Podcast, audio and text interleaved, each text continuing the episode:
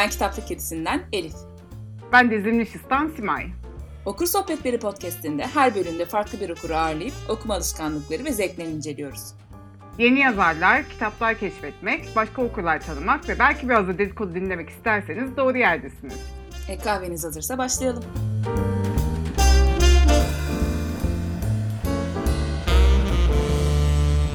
Bu bölümümüzün konuğu bizim büyük challenge'ımızın ikinci admini ve aynı zamanda Türk Edebiyatı'nın en meraklı okurlarından biri sevgili Sinem. Hoş geldin Sinem, nasılsın? Hoş bulduk, teşekkür ederim. Sizler nasılsınız? Biz de iyiyiz. Sütlü Nuriye, Simay Hanım. Arkadaşlar bunu belirtmeden edemeyeceğim. Efendim? Sütlü Nuriye'yi sevgili Sinem seçti. Benim hayatta aklıma gelmeyecek ama bayıla bayıla yediğim tatlılardan biri. Hoş geldin Sinem. Hoş bulduk. Kendini bize biraz tanıtarak başlayabilirsin. Ben Sinem. Ortamlarda genelde Hino olarak biliniyorum. 36 yaşındayım. Ee, Bir mobilya firmasında uzun zamandır çalışıyorum. Son pozisyonum insan kaynakları yöneticiliği. Ee, Bunun dışında uluslararası ilişkiler mezunuyum. Biri uluslararası ilişkiler, biri sosyoloji olmak üzere iki tane master yarım bıraktım. Pişman değilim. Bununla birlikte işte toplum, insan davranışı, dil üzerine düşünmeyi çok seviyorum. Ee, Yıl içerisinde de böyle müze kartımı tepe tepe kullanabileceğim fırsatlar yaratmaya çalışıyorum elimden geldiğince. Öyle. Ne kadar güzel anlattı değil mi? Peki Sinem neden okuyorsun? Kitaplardan ne bekliyorsun? Yani şöyle aslında bu soru üzerine ben bayağı düşündüm. İlk kitap okumaya başladığım zamandan itibaren aslında biraz düşündüm. Ee, okumamı yani okumayı sevmemin temel kaynağını da aslında bana bir, şey- yeni bir şeyler öğretmesi olduğunu fark ettim. Bu yeni bir şey öğretmesi tam pratik manada ya da pragmatik manada değil tabii ki. Ee, işte hiçbir zaman tanık olmayacağım olaylar, hiçbir zaman tanışamayacağım insanlar ve işte hiçbir zaman aklıma gelmeyecek fikirlerle tanışmak da benim için de bir şeyler öğrenmek manasına geliyor. O yüzden aslında doğrudan çok büyük bir beklentiyle okumamakla birlikte yeni şeylerle tanışmayı ya da bir yazarın bir şeyi nasıl yaptığına tanık olmak e, benim çok hoşuma gidiyor. Bir yazarın kafasında gezebilmek ve bunu acaba nasıl yaptı diye düşünmek çok hoşuma gidiyor. O yüzden okuyorum aslında.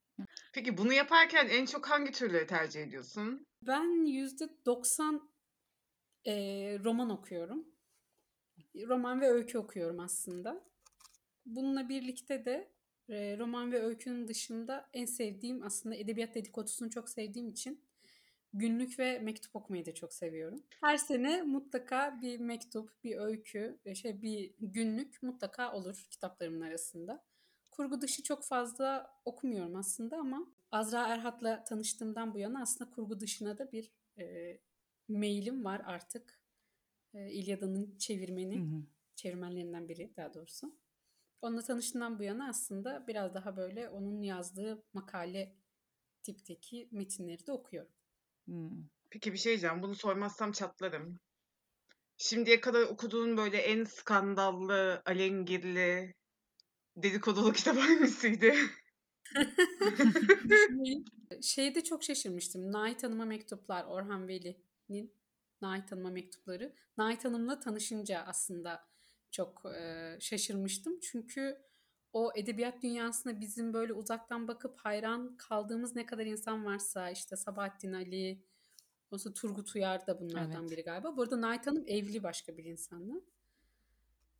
Başka biriyle evli olmasına rağmen böyle birden yani o edebiyat çevresindeki tüm erkekleri kendine hayran bırakan, aşık eden, peşinden koşturan bir hanımefendiymiş. Vay Nahit'e bak ya filan diye böyle şaşırarak, Çünkü "Bu nasıl bir kadınmış acaba diye şaşırarak okumuştum. Çok çok şaşırmıştım. Aa, güzelmiş. Biz de hemen listemize ekleyelim. Biz de şaşıralım. Evet. Peki hiç okumadığın, böyle okumaktan zevk almadığın, elinin gitmediği janralar var mı? Ee, var. Ee, bir tane yeni yeni nesil bir edebiyat türü ortaya yani edebiyat da denmez ona. Hı. Ee, ama bir tür çıktı ortaya bilmiyorum biliyor musunuz? Wattpad'i biliyorsunuzdur zaten. Ne yazık ki. Onu demeyeceğim ama yani orada belki bir şeyler bulunabilir çünkü yani bütün dünyayı şimdi şey altına almayayım. Ee, şaibeli bir şeymiş gibi düşünmeyeyim onu. Ama bu e, Wattpad'e özenen e, ve e, din e, simsarlığı yapan bir kitle var. Böyle 100 kere falan basılmış kitapları. Böyle alt tabanında dini metin ve şeyler yatıyor ama üstü erotika gibi falan böyle bir garip bir karma. Allah Allah. O yüzden bunları da e, kitapçıda gezerken gördüm. Bu hangi edebiyat, bu hangi ülkenin edebiyatı filan diye baka kaldığım bir tür. O yüzden böyle bir e, onları okumuyorum açıkçası. Aklıma şey geldi sen bunu söyleyince. Hani sözde kültler vardır. Belli bir dini değil de kendilerince bir hayat tarzını savunurlar ama azıcık da din tabanlıdırlar ve so- eninde sonunda hepsi bir şekilde seks skandalıyla haber olur. O geldi aklıma. Evet işte bunlar da böyle bunun İslam soslu versiyonu gibi düşünün. Hmm. Bu türü bir e, kitap yazımı türedi. Ciddi de para kazanılıyor bu işlerden diye tahmin ediyorum. Çünkü deliler gibi yazılıyor. İşte kişisel gelişim okumuyorum mesela bununla Hı birlikte. hı. Yani biraz belki çok karikatürize edildiği için olabilir. Ee, ama hiç böyle biraz karıştırdığımda hiç ilgimi Hı hı. çekmedi açıkçası. Onu okumuyorum. Uyku bozukluğum var. O yüzden böyle korku, gerilim gibi şeyleri okuyamıyorum. Çok ciddi kabus görüyorum Çok iyi çünkü. anlıyorum. Kendime öyle bir e, şey işkenceyi uygun görmüyorum açıkçası. Peki en sevdiğin kitaplara sıra geldi. Yaşar Kemal'i çok severim. hı. e, Akça Saz'ın Ağları ikilemesi.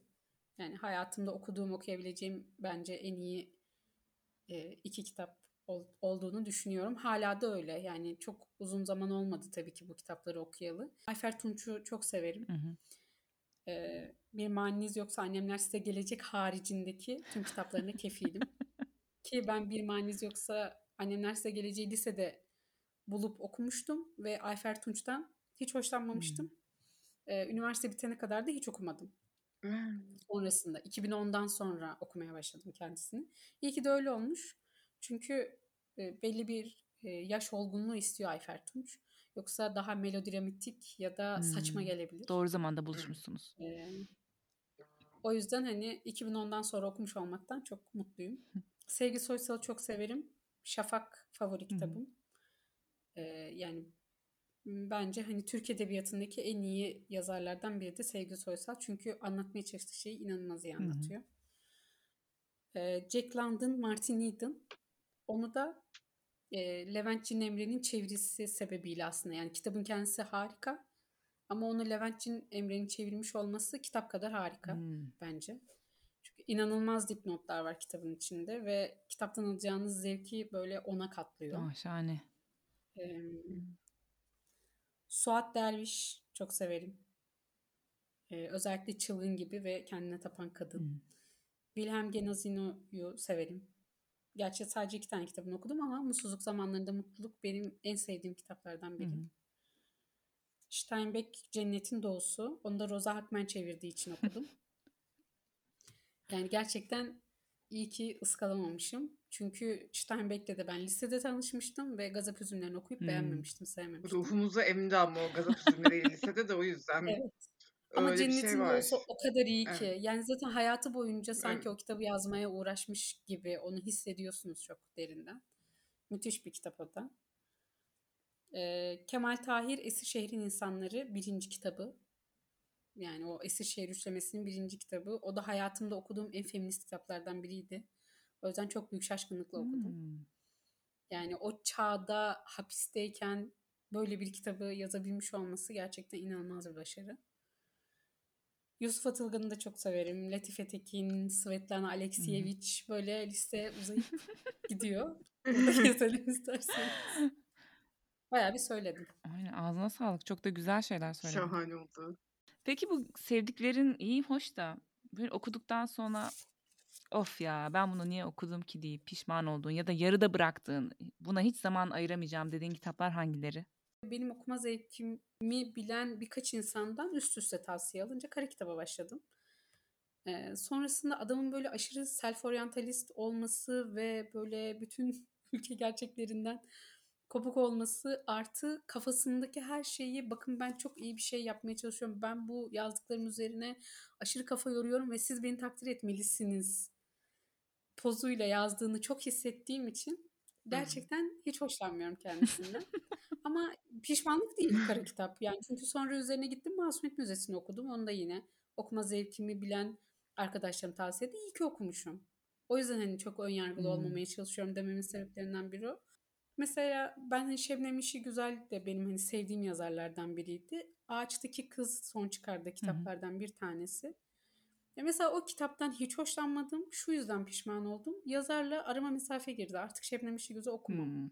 Bir de içerik olarak bunu keşke okumasaydım dediğim hani bir kitap var. Onu da son zamanlarda okudum. Hiç kimseye tavsiye etmiyorum. Tamamen içeriği sebebiyle. Ee, Valeria Luiselli'nin Bana Sonunu Söyle. Hmm. Yani korkunç istatistikler gerçekten o orada yazan şeyleri okumamayı hakikaten e, bu konuda cahil kalmayı tercih ederdim. Çünkü Geri dönüşü e, yok. inanılmaz şeyler Hmm. anlatıyor ve yüzde yüz gerçek tamamı. Hani yaşadığımız Orta Doğu'ya şükretmek hissi bende biraz oldu. Yani Ay. o kadar kötü durumlar. Yani Çok o kadar fenaymış. çaresiz ve o kadar devlet eliyle yeniden üretilen bir politika bu. Hani tamamen tercih edilen bir şey ve inanılmaz bir hikaye. O yüzden ondan çok e, rahatsız oldum. Keşke okumasaydım dedim içerik olarak. Evet, bizi de düşürmeden e, devam edelim. Ama bir Evet. sonraki sorumuzu ağlatan kitaptı şimdi bu Evet mu ama ben yani? orada sizi mutlu edeceğim. Üzülmeyin. Tamam. Çünkü ben çok böyle ruhsuz, aşırı rasyonel, e, öküz bir insan olduğum için şu ana kadar hiç ağlamadığımı fark ettim. Hiç ağlamamışım. Bayağı Hmm. kitaplığıma da baktım yani. Hangi kitapta ağlamış olabilirim diye. Yani bir şeyden ağlayabilmem için e, aşırı görselleştirmem lazım. Galiba onu kafamda yeterince Hmm. görselleştiremiyorum. Ama beni depresyona sürükleyen ve ciddi modumu düşüren bir tane kitap var. Ki onu da aslında bahsettim. Orhan Veli'nin Nait Hanım'a mektupları. Ya Hmm. korkunç bir depresyon. Çünkü Orhan Veli'nin bütün yokluğuna, işte ayakkabısının delinmesine ve parası olmadığı için montunu alamamasına kadar böyle bütün e, adamın hayatındaki tüm dramı o mektuplarda görebiliyorsunuz. Ve e, bütün kitap boyunca hani çok kısa sürdü zaten okumam. Hani bir hafta boyunca falan moralim bozuk gezdim böyle. Ne, ne kadar kötü bir hayat, ne kadar işte çaresiz bir hayat Hmm. ve ardında da böyle eserler bırakabilmiş yani. Bu kadar büyük şair. Zaten ölümü de çok e, acıklı. O yüzden o beni depresyona sokmuştu ama hiç ağlamadım şu ana kadar. Yani evet. Çok duygusuz ve ruhsuz bir insanım Yo ben. hayır ben öyle düşünmüyorum. Şimdi kitabı okuyup de. sonunda 10 dakika ağlayıp unutmak yerine bir hafta depresyonda gezdiğini ve üstüne düşündüğünü söyledin. Bence bu çok daha önemli bir şey. Peki ne yazsa hemen gider alır okurum dediğin yazarlar kimler? Mesela Jean Echenoz yani bilmiyorum doğru mu okuyorum ama Jean Echenoz diye bir Fransız bir adam var. Hı hı. Bu adamın mesela yazma stiline hayranım. Çünkü her kitabında yeni bir şey yapıyor. İşte koşmak diye genelde de gerçek hikayelerden esinlenip işte bir karakter, bir hikaye, bir konu, spesifik bir konu üzerine yazıyor. Ee, kara komedisi de çok iyidir. Çevirileri çok güçlü değil. Helikopterden çıkıyor bütün kitapları ve bir kişi çeviriyor. Başka hiç kimse çevirmiyor kitaplarını. Mehmet Ali Özcan da galiba ismi. Mesela Echenoz'un gerçekten her kitapta yeni bir şey denemesi beni aşırı heyecanlandırıyor. Ayfer Tunç'a da benzer şeyden bakıyorum. Yani ne yapacağını gerçekten merak ediyorum. Çünkü her kitabında başka bir şey yapıyor. O yüzden eee, ne yapacağını merak ettiğim bu iki yazar dışında mesela Svetlana Alexiyevich'in o duyduğu her şeyi edebi forma sokmasına gerçekten hayranım. Aslında birbirinin aynısı kitaplar yazıyor. Hep aynı tema, hep aynı şekilde ama farklı konular üzerinden aynı şeyi yapıyor. Mesela Rosa Hakmen'in de e, artık hani rüştünü yıllar önce ispat etmiş. Hani hem Don, Don Quixote İspanyolcadan hem Kayıp Zamanın İzini Fransızcadan çevirdiği için artık ben çevirdiği kitapları tercih ettiğine inanıyorum. Ve sırf o çevirdiği kitapları, kitapları alıyorum. Rosa Hakmen ne çevirdi diye Hmm. bakıyorum ve alıyorum. Onun aslında bir okur olarak zevkine güvenip alıyorsun. Evet yani bunu çevirmeye layık bulmuştur Hmm. ve iyidir Hmm. Çok iyi yöntem. diye alıyorum. Mesela Hayvan Müzesi'ni o sayede okudum yani hiç asla skopuma radarıma girecek bir kitap değildi. Gerçekten çok farklı güzel bir kitaptı yani. Tim Parks mesela Rosa Hakmen sayesinde tanıştım. Tim Parks'ın Kader kitabının üzerinde Rosa Hakmen Türkçesiyle Hı hı. yazıyor. Yani çok e, önemli bir detay. Gerçekten Roza Akmen Türkçesi en sevdiğimiz Türkçe. Peki. Bir daha okumam dediğin ya da okumamış olsan da ön yargılı olduğun yazarlar var mı? Ben Kuzey Avrupa edebiyatıyla hiç anlaşamıyorum. Gerçekten dertleri bana yani beyaz erkek derdi hiç benim gündemim değil. Yani çok uzakta kalıyor. Sen ne anlatıyorsun diye okuyorum genelde. Bir derinlik bulamıyorum. Yani acayip bir yani kitapların bana acayip bir hikaye anlatmasını hiç beklemiyorum. Gerçekten çok e, durağan, hikayesiz, olaysız kitap da okurum yani. Başarırım bunu. Yapabilirim. Ama gerçekten işte o mahcubiyet ve haysiyet, Doppler yani birkaç kere böyle şans verdim yani. Ben de okuyayım, herkes okuyor. Ben geri mi kalacağım diye başladım ve gerçekten hiç hiç hoşlanmadım. Hiç bana göre değil yani. Hani Türklerin de neden bu kadar beğendiğini de zaten anlayamıyorum. Çok idrak edemiyorum. Türkiye'de böyle iki tane mine var ya Kırık Kanat ve Söğüt. Onlardan da hiç haz etmiyorum. Gerek yok. Mine Söğüt'e bir kere şans verdim. Ağzımın payını aldım. Teşekkür ederim. bir de eee, yani böyle aşırı tavsiye edilmediği müddetçe Orhan Pamuk okumam. Merakım yok kendisine. Bir de garip gelebilir ama Jaguar yayınlarının bastığı kitaplarla hiç anlaşamadım şu ana kadar.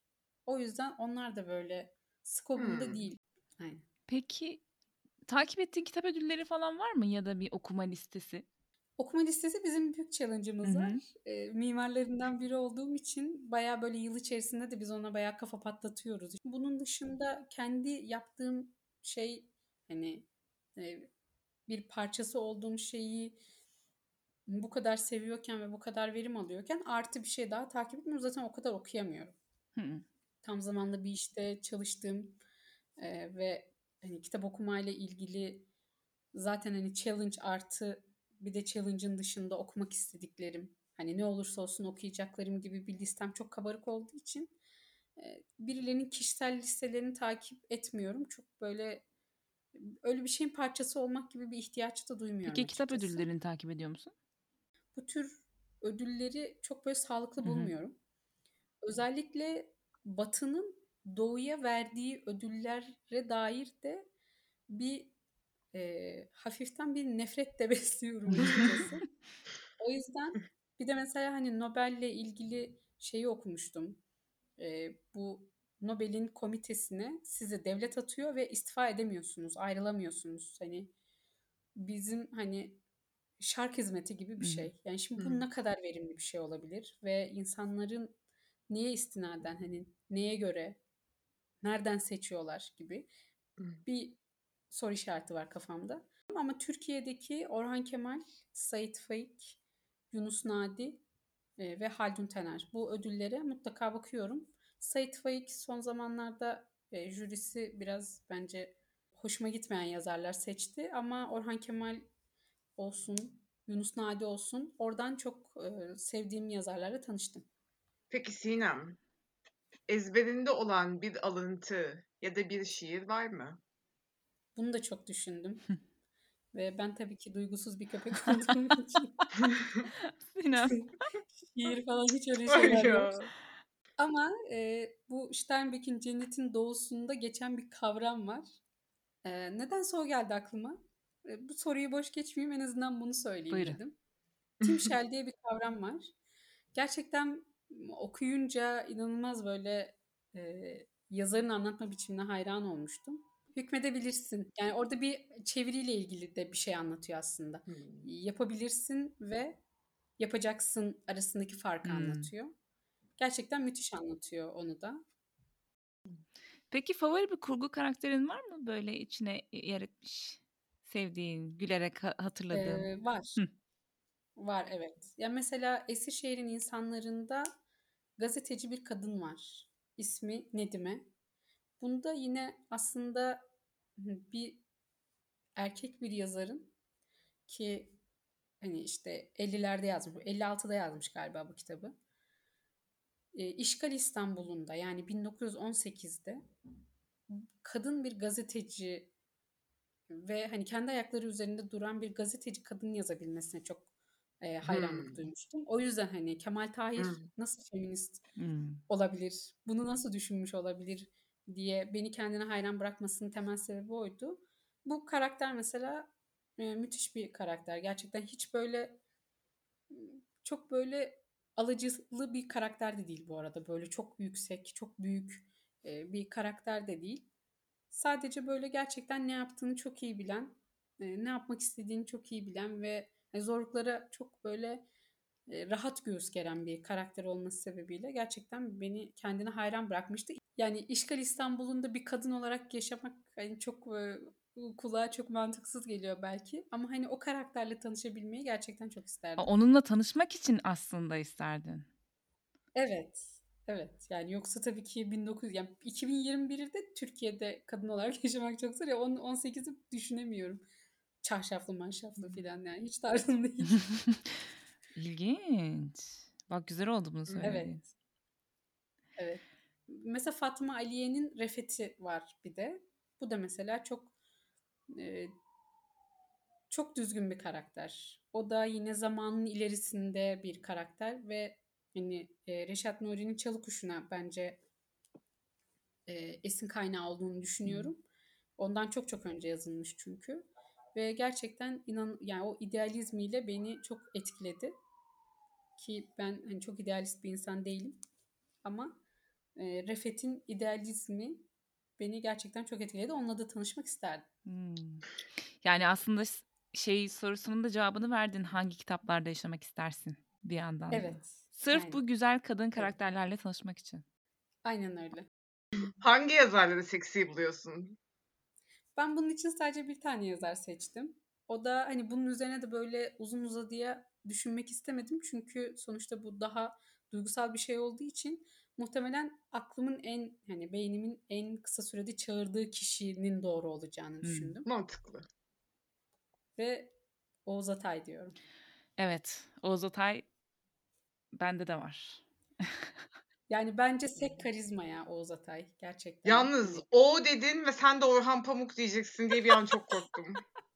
Yok Orhan Pamuk. Gerçekten o geliyor Şöyle bir şey söyleyeyim. Şöyle bir şey söyleyeyim. Ee, Orhan Pamuk'u siyasi olarak da edebi olarak ne kadar sevmezsem sevmeyeyim. Bence özellikle genç hani tamamen böyle gerçekten görsel olarak bakacaksak gençliğinin bence kesinlikle bir gideri var. Onu söyleyeyim yani. Hani ben bakmam ama bence kesinlikle gideri var. Tamam. Ha, Oğuz Atay yani başka bir klasman bence. Evet. Oğuz Atay Evet. yakışıklı Gerçekten bir adam ya. Ben çok beğeniyorum. inanılmaz Tabii karizmatik. canım. Yani Evet. gerçekten böyle karşınızda Gözümüzü alamayız. böyle benim dilim tutulur şahsen Hı. Diye Evet evet. düşünüyorum. Orası öyle. Rahmetliyi de yine sevgiyle analım.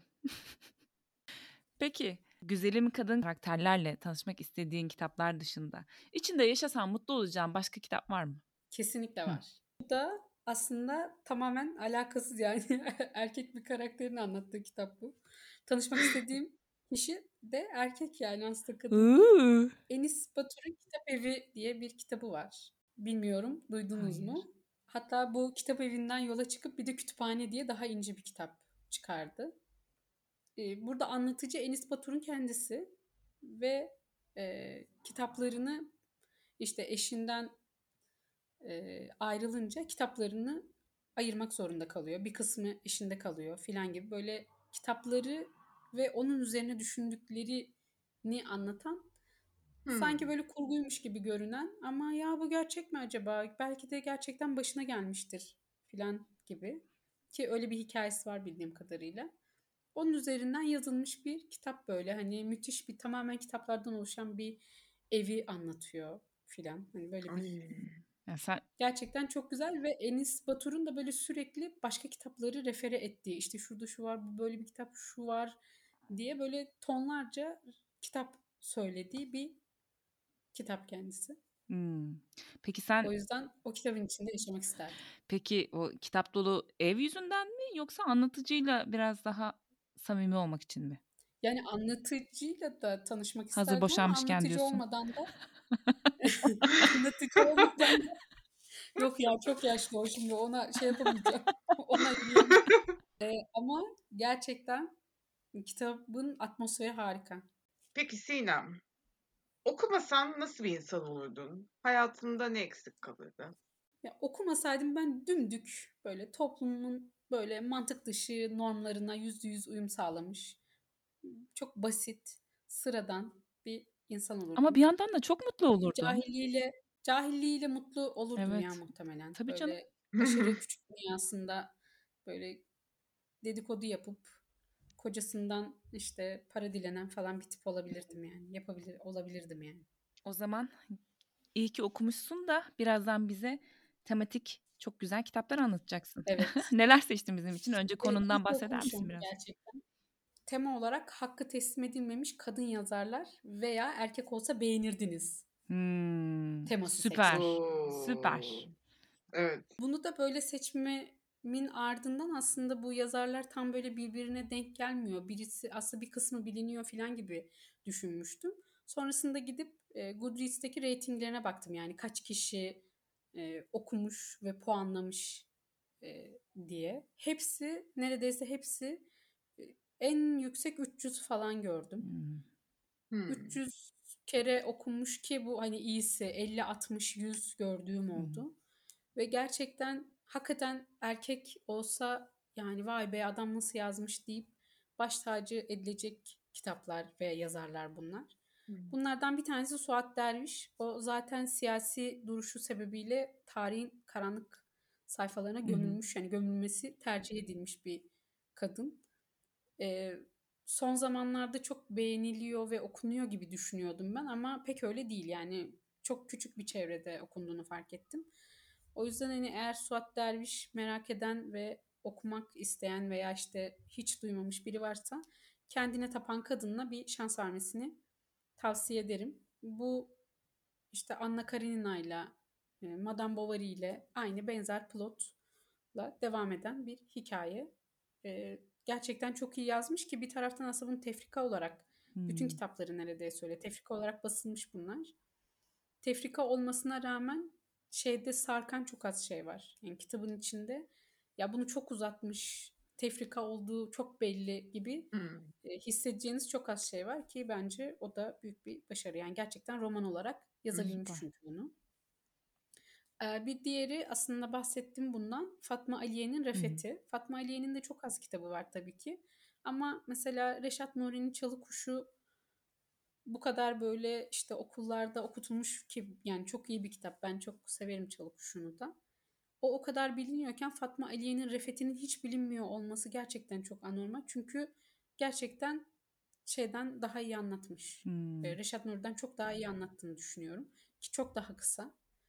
Ama e, gayet güzel anlatmış. E, Refet de çok güzel bir karakter. E, bir tanesi Sevgi Soysal. Sevgi Soysal da böyle yine çok biliniyormuş gibi görünen yazarlardan biri ama aslında o da o kadar okunmuyor.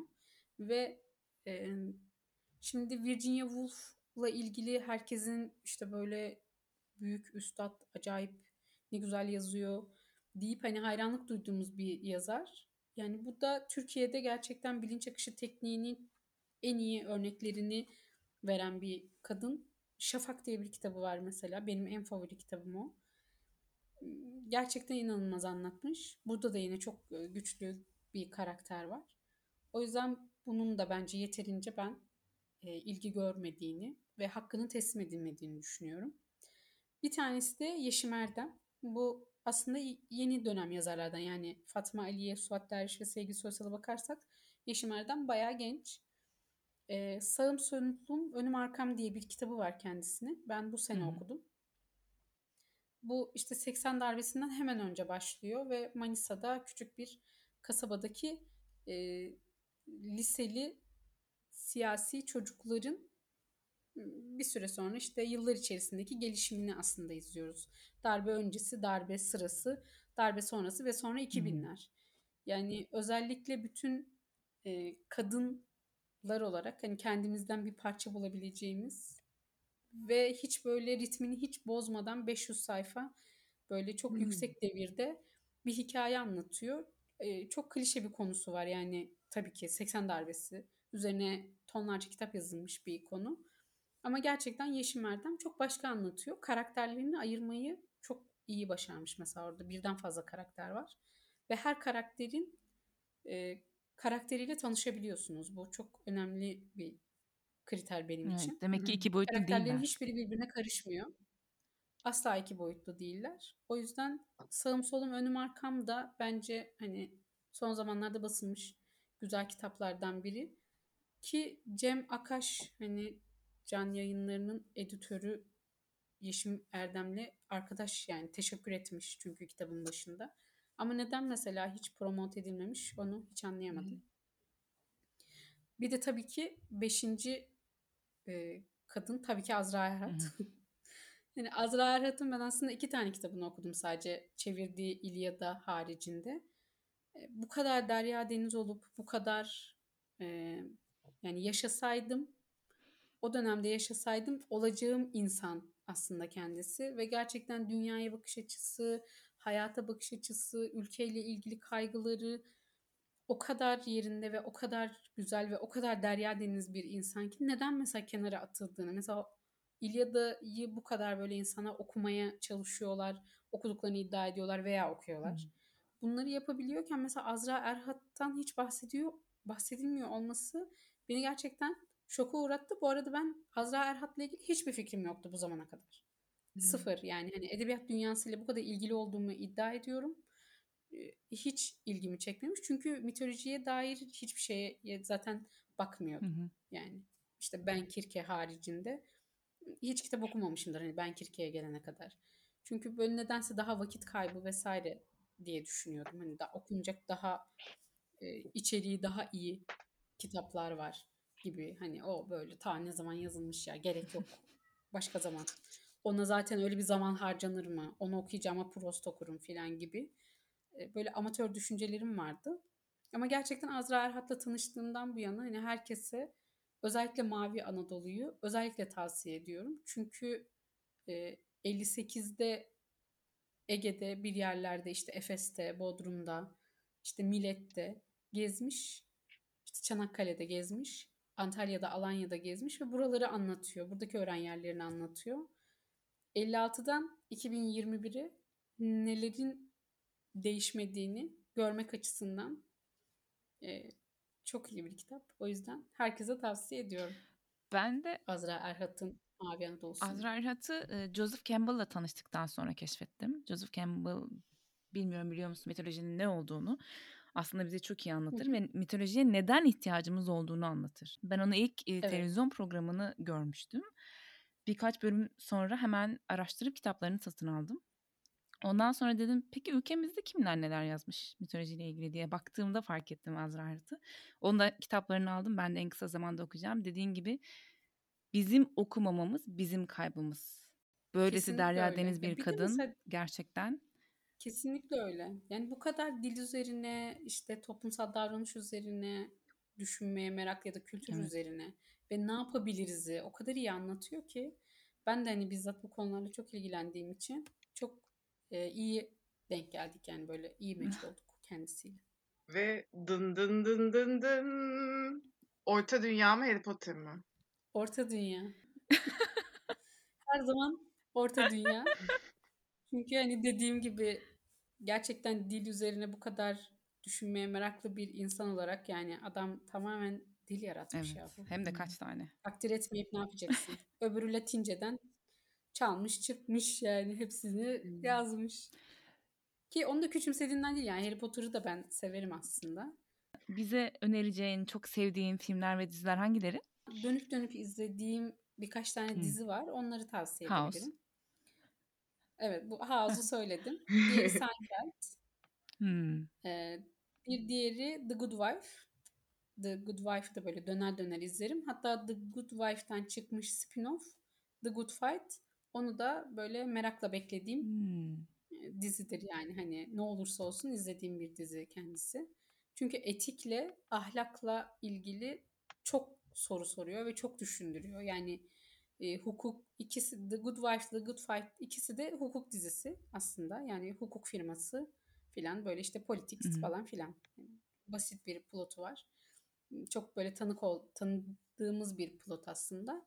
Ama oradaki işte karakterler, hikayelerin her iki tarafı sürekli böyle bir sizi şüphede bırakıyor. Yani acaba ben olsam ne yapardımı çok fazla düşündürtüyor. O yüzden o ahlaki çatışma, hani o etik çatışmayı çok iyi geçirdiği Hmm. için.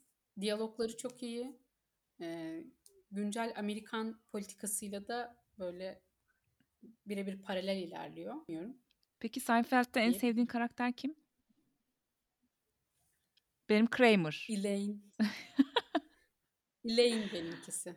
Kesinlikle ve hani e, çok da takdir ediyorum o öyle bir dizide ve o senede öyle bir kadının olması ki ilk başta yazmamışlar bu arada. Aa, Üç erkek olarak yazılmış dizi. Hmm.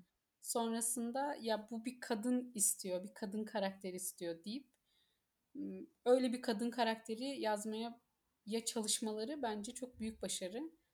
Çünkü hiç karikatürize olmuyor Elaine. doğru. Böyle normal ve çok normal bir iletişimleri var. Çok normal bir ilişkileri var. Hani üç erkek ve bir kadın olarak. Kendisinden sonra gelenlerin hiçbirinde o etkiyi, o duyguyu alamıyorsunuz. Hmm. Simay sen? O yüzden hani kesinlikle Elaine. Ben benim de Elaine. Ben demek Benim de tam olarak karikatürleri seviyorum. Kramer'ı seçiyorum. Ya öyle bir komşum olsa çok mutlu olurdum. Gelsin yemeğimi yesin. Of, takılsın. Ben kafayı yerim. Öyle bir komşum olsa ben, Ben boğarım onu iki dakikada. Kafayı yerim gerçekten. İzlerken, izlerken çok iyi de komşum olsa gerçekten gırtlaklarım ben onu. Evet. Larry David'in yani. komşusuymuş zaten. O da böyle gerçek hayattan esinlenme bir karakter. Ah çok iyiymiş. ay yok. Bir de ben şey söylemeyi unuttum. Çok e, eski bir Doctor Who fangirlüyüm bu arada. Hmm. Dövmem var hatta. Uhu. Peki Sinem.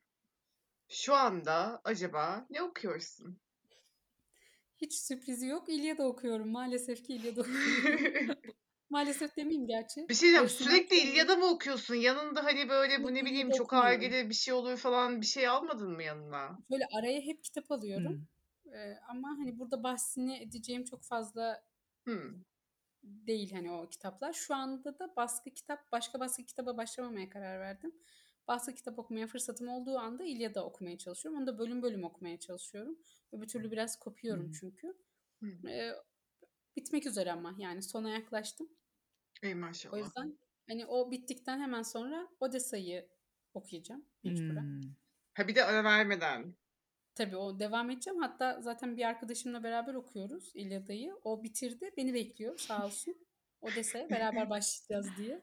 Çünkü e, birlikte üzerine konuşmadan gerçekten kitapta ilerlemek zaten zor. Yani e, okuması, e, öncesinde bir şeyler okumak çünkü şart. Hı hı. Evet. Mitolojik dünyaya ait hani Yunan mitolojisine dair bayağı Evet. okuma yapmak gerekiyor. O yüzden zaten Azra Erhat'ın Homeros diye bir kitabı var. Ben onunla başladım okumaya. Hmm. Sonra işte Akilius'un şarkısını okudum. Onun üzerine biz bunu okuyalım ya bu kitap neymiş diye başladım. Pişman değilim. Çok iyi ki okumuşum diyorum. Evet. Ee, ama bu işte geceleri işe gitmek ve geceleri işe gelmek gibi bir e, yaz saati problemimiz olduğu için Hı. maalesef. Evet. O yüzden okumayla Evet. ilgili ciddi güçlük çekiyorum. Yani Kindle'da da yok bu arada bu versiyonu. Hmm. Olsa şimdiye 40 kere bitmişti ama yok maalesef. Peki bir sonraki kitabını soracaktım ama Odyssey dedin. Ee, bu Evet. Yunan dünyasıyla ilişkini bitirdiğinde okumak için heyecanlandığın herhangi bir kitap var mı? Onu sorayım bari. E, son zamanlarda aslında böyle e, ülkemiz ekonomisi sağ olsun bizi böyle şiddetli bir kitap alışverişine Hı hı. ittiği için ben son zamanlarda bayağı kitap aldım. O yüzden de böyle kısa listem sürekli değişiyor. Ama bir arkadaşımın tavsiyesiyle Gece Kelebeği Haydar Karataş. Gece Kelebeği diye bir kitap var. Onu okudum. Ve hani onun aslında işte çok dramatik olduğunu ve çok hani pek kimsenin anlatmadığı bir hikaye anlattığına dair bir bilgiyle okumaya başladım. 38'deki Dersim olaylarını anlatıyor. Sonrasını anlatıyor. Hmm. İnanılmaz kötü anlatıyor. Önermiyorsun yani. hayal kırıklığı. Asla önermiyorum.